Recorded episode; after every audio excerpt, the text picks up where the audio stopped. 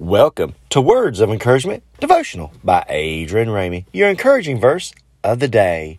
Nehemiah 8:10 For the joy of the Lord is your strength.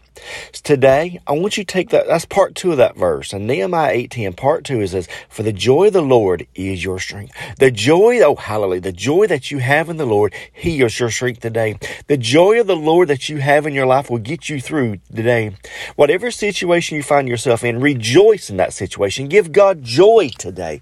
Give him honor, give him glory, praise his name because we as Christians as children children of God, we the reason we can rejoice is because we know who God is.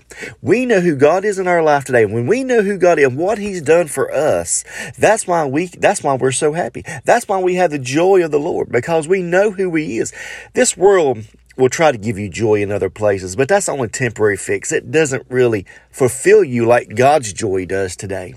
So let the joy of the Lord, hallelujah, get you through any situation you find yourself. That's what that means. When the joy of the Lord gives you strength, it's going to give you strength through any situation you find yourself in today. If you're having a good day or if you're having a bad day, rejoice. Rejoice in that good day. Rejoice in that bad day. Rejoice in the Lord. Give him honor, praise, and glory. Glorify his name today and allow that joy of the Lord Lord.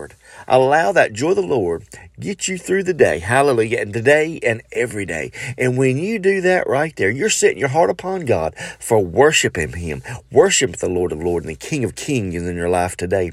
So when it says the joy of the Lord is your strength, the joy of the Lord will get you through each and every day for His glory. So just praise Him today and rejoice in any situation you find yourself in today. If it's good or bad, rejoice in the Lord and His strength will get you through. Let me pray with you. Father, in Jesus, in Jesus' name, I pray who's ever listens podcast right now, I pray, Lord, you just be with them for your glory. Lord, I pray, Lord, you touch their, touch them, Lord, touch their need, God. Be with them. Order their steps, lead, guide, and direct them. They bless their day, Father God. And Lord, we want to thank you for this day that you bless us with. We want to give you all the glory, honor, and praise. In Jesus' name we pray. Amen. Well, thank you for listening. I want you to have a blessed day.